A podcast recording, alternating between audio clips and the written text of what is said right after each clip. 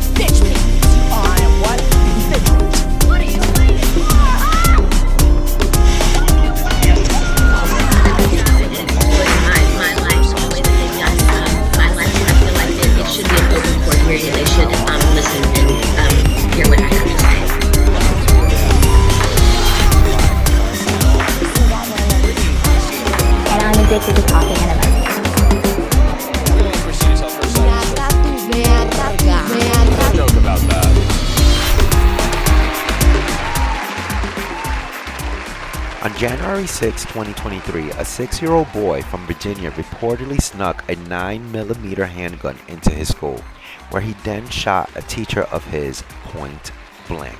The weapon used by the six year old was legally purchased by his mother, police revealed. More details followed during a news conference the Monday after the events.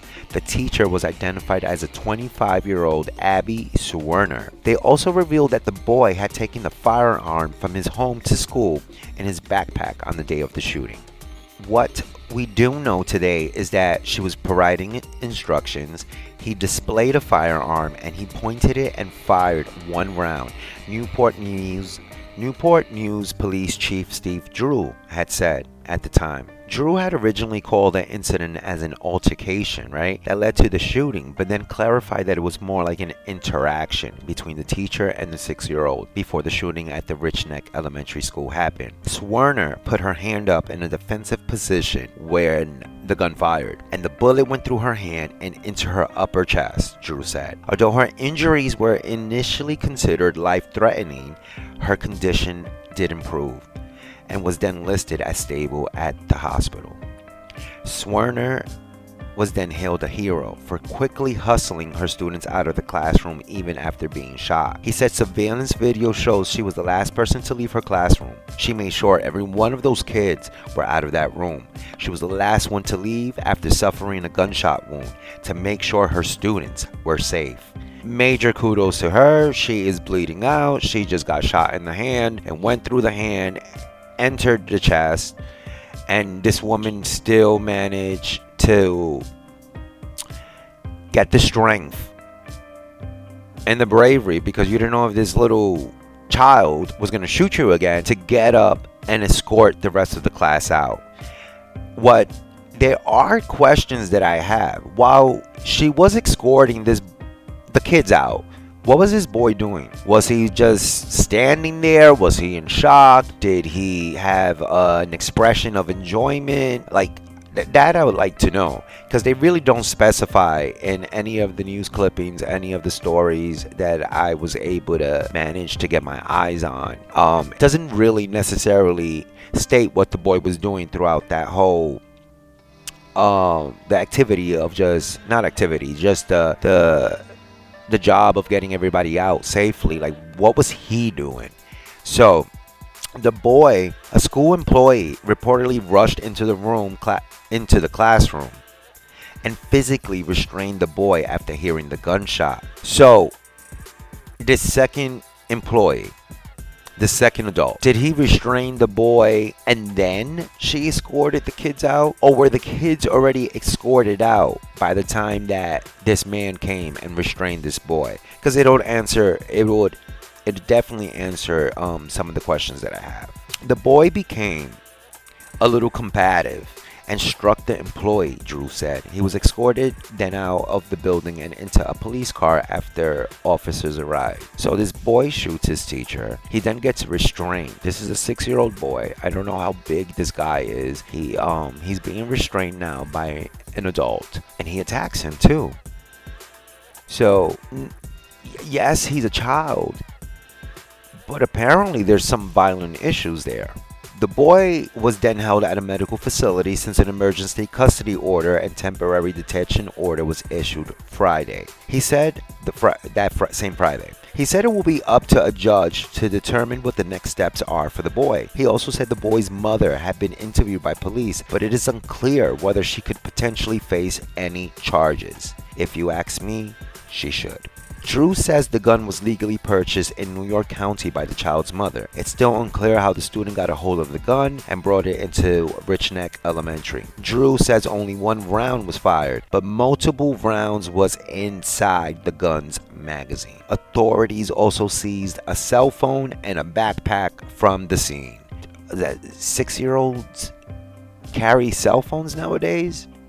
I mean, I remember the last, the first time I got my cell phone. My first cell phone was when, at the age of 16, I believe.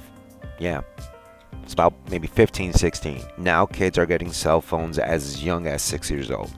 My brothers and sisters that listen to the show, if there's one question that I want to put out there into the atmosphere, and maybe you guys could write in, or if you listen to us on Spotify, you can specifically answer to the show who is to blame? Who should hold the fault to this incident? Who do we place the blame on? Was it something that the teacher said to make her get shot? I mean, uh, I'm sure even if she was disciplining him, it, it didn't warrant the child to take a gun out to shoot her, right? Is it uh, the six year old child that we completely blame? Or do we blame the parents? Again, if you ask me, I say the parents.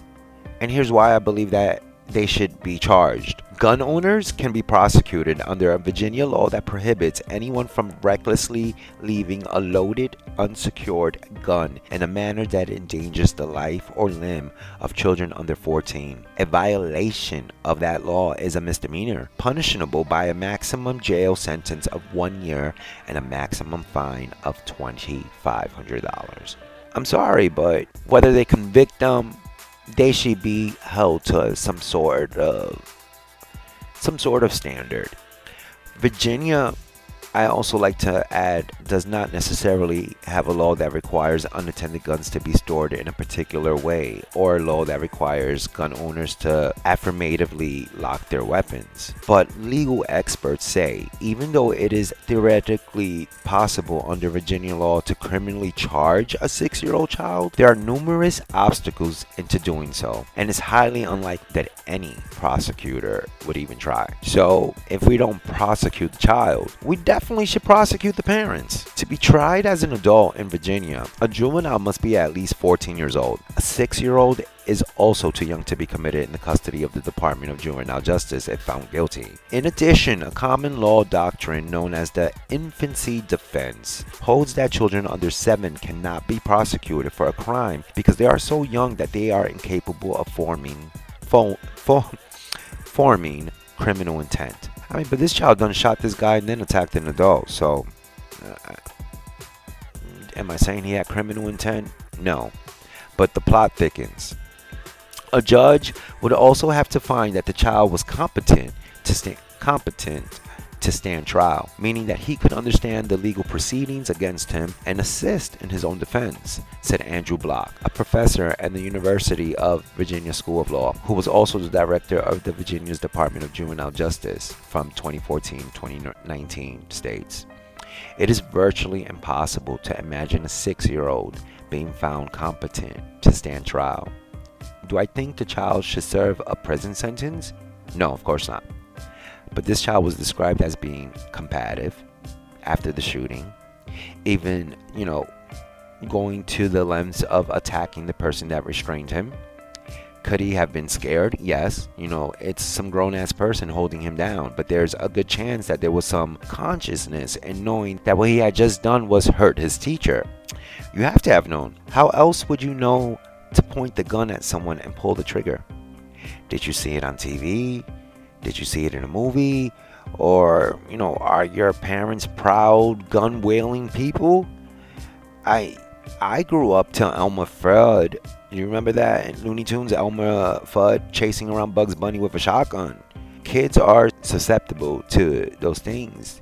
They think it's fun, they think it's cute, and then you got toys that are guns, Nerf guns, water guns, you know? So the concept of a gun and pulling a trigger and shooting is taught to young boys at a very young age. Alrighty, welcome back. That song we just played for the Uncut episode was called Easy. It's by an artist called Chesca, eh, featuring Dalex, or Chaska and Dalex. Chaska is one of me and my aunt's favorite current singers from Puerto Rico. She's really cool. She sings, she dances. Great, great, great girl. And her story is wow, it's a really good uh, story, very motivational story, right? So that was a Spanish track, and we just played it. A little Spanglish, I guess you could say, the song we just played. So, guys who's listening to the regular episode, if you wanna um, pick up new music, go check out Chesca Easy. Chesca and Dalex. All right, so let's get into word of the day. I did word of the day on one of the episodes. I think that dropped on Valentine's Day, and someone wrote in and said, You can't just leave us hanging with just one word of the day and then that's it, never come back. So I'm gonna do it. I'm gonna be more consistent and try to feature a word of the day in every episode. So we did A last time. Um, I think the term was ABC sex, and now here's a new one, and we're gonna do the letter B. Today's word, ladies and gentlemen, is baby goggles. Baby goggles. A phenomenon where the parents of an ugly baby think that their baby's adorable and no one else does. I'm going to use it in a sentence, and then you guys could use it in a sentence. I think Nancy has baby goggles. That's got to be the ugliest baby I ever seen. All right, guys, that was baby goggles. Let's get back into the story. Our six year old shooter. So it was only a matter of time before Miss Abby, I sound like one of those little girls from Dance Mom. Jojo, have you learned nothing? Um, before Miss Abby got herself an attorney to look after her legal rights, I would have done it the second I was able to, even from the hospital bed. Right. So we're almost two months in, and poor woman still has a bullet lodged in her body. Her attorney says this, or said this. This should never had happened. It was preventable, and thank God Abby's alive. But had the school administrators acted in the interest of their teachers and their students, Abby would not have sustained a gunshot wound to the chest. She um she said this in a in a press conference. She also went on to reveal details, which I said earlier, the plot thickens, and it does. She revealed details about the events leading up to the shooting, alleging that school administration was warned that the student had a gun with him at school and had threatened people several times the day of the shooting. But school administrators took no action. If this is true, if this is in fact the facts. We're supposed to believe this was an accident with no intent because he's six years old, but they're saying that he threatened to shoot people and that they went to administrators and they told them how they were about the concerns, and they did nothing. Toscano, who's um, the lawyer's last name, Toscano alleged that the administration was warned four times by teachers and school employees about the student. There were three warnings from school employees about the gun and a warning from Zwerner about the student threatening to harm another child. Zwerner's lawyer also revealed that another teacher went into the classroom after she was shot and restrained the shooter until police arrived. That we already knew. Thank you, Zwerner's lawyer.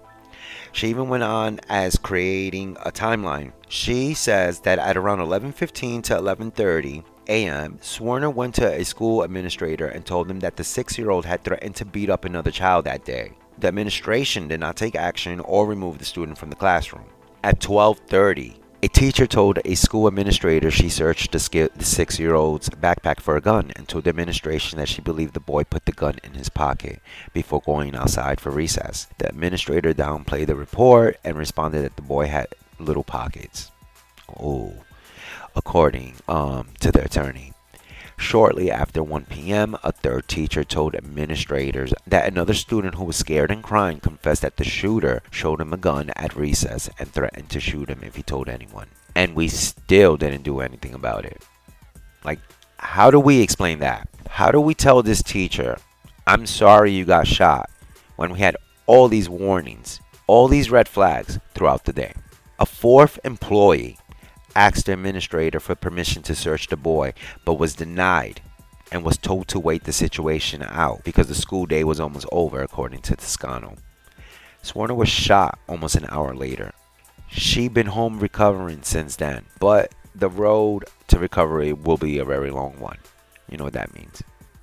They're gonna go and sue for as much money as they can. A representative for Newport News Schools declined to comment on the allegations made by Zwerner's attorney, noting that the school division's investigation into the incident is still ongoing, but was happy to say that the school is under new leadership. That's right, guys. Richneck Elementary School reopened its doors to all students on January 30th, but with someone new taking the wheel.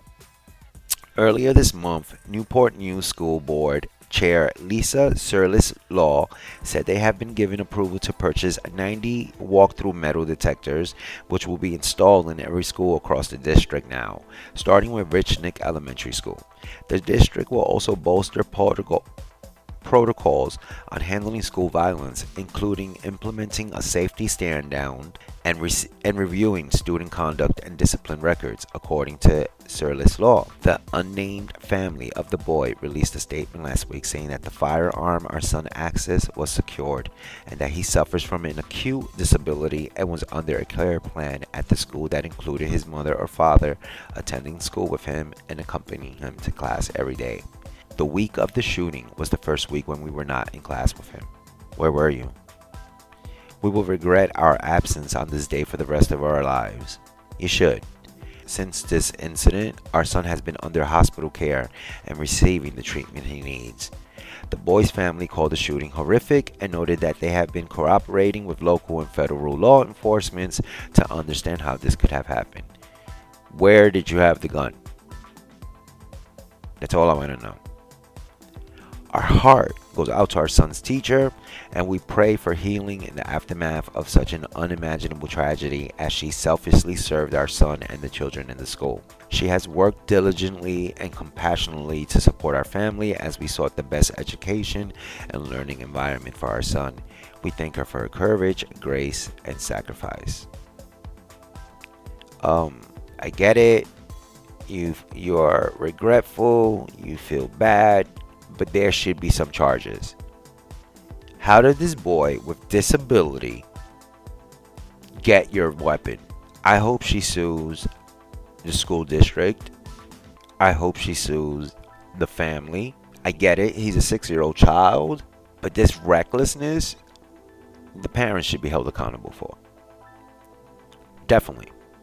I'm not saying give them 10 years in prison or something, but they should serve some sort of punishment whatever that may be, whatever the courts find appropriate. not my business, not my fight. The school, again, I said is under leadership. They kicked, um, I believe, the headmistress or headmister, the principal, pretty much. They kicked them out, and they got someone new for the time being, someone who they say is experienced. So hopefully this doesn't happen again. I noticed two things, and I was talking to my boss today about this story at work, and she said something interesting. She said, "I wonder, I, I, wonder what the boy is, like what's his race." They haven't identified the boy. They haven't even mentioned where the boy or the family comes from. But, but she did share that would he have been African American or Spanish, it definitely be part of the. It it definitely would have been a talking point in the conversation. It would have been a bullet point like African American Virginia boy or Black Virginia boy or whatever the case may be, or uh, uh, Latino six year old or shoots teacher. This actually happened. Um, years ago, about 20 odd years ago. Um, the closest case to this was that a child brought uh, a weapon, a gun, to school, and he shot and killed a little girl. Now, the little girl was white, and the little boy was black. And I'm telling you, the world knew who this um knew the boy was black it, it, was one of the first things you heard about the story. Little black boy kills a little white girl, you know? And people literally were like asking for capital punishment on this little boy. I think he was six years old. And I, we're just noticing how this story how this story is being treated delicately from all sides. How crazy does it sound that your five, six year old child is now more than likely going to have a school where they're going to have metal detectors and all this security measure? It's just crazy to me. Like, insane. Okay, let's move on to some local news. What's good, New York and Jersey? I see shit is getting weirder and weirder. I want to read an article written by Alicia Reed for CBS News, which was at the time of recording published about 20 30 minutes ago. It goes like this Man accused of barricading himself in a New Jersey home with teenager shot and killed by police. This takes place in Fort Lee, New Jersey. Hello to all my brothers and sisters who listen to us there. Sorry, but you guys, shit is crazy up there. A man who allegedly barricaded himself in a New Jersey home with a teenager was fatally shot by police Saturday.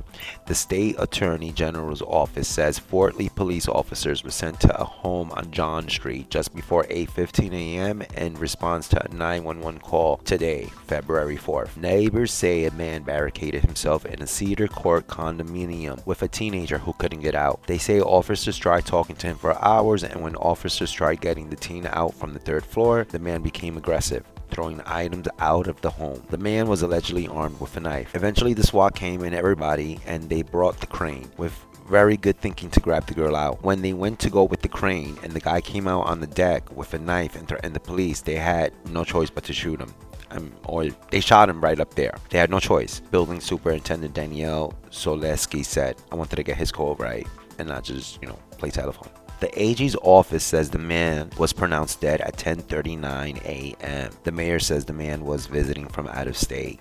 The mayor also said one of the officers suffered non-life threatening injuries and is currently being treated. A few other officers were admitted to area hospitals, which is standard procedure when an incident like this occurs. Right now there's no threat to the public.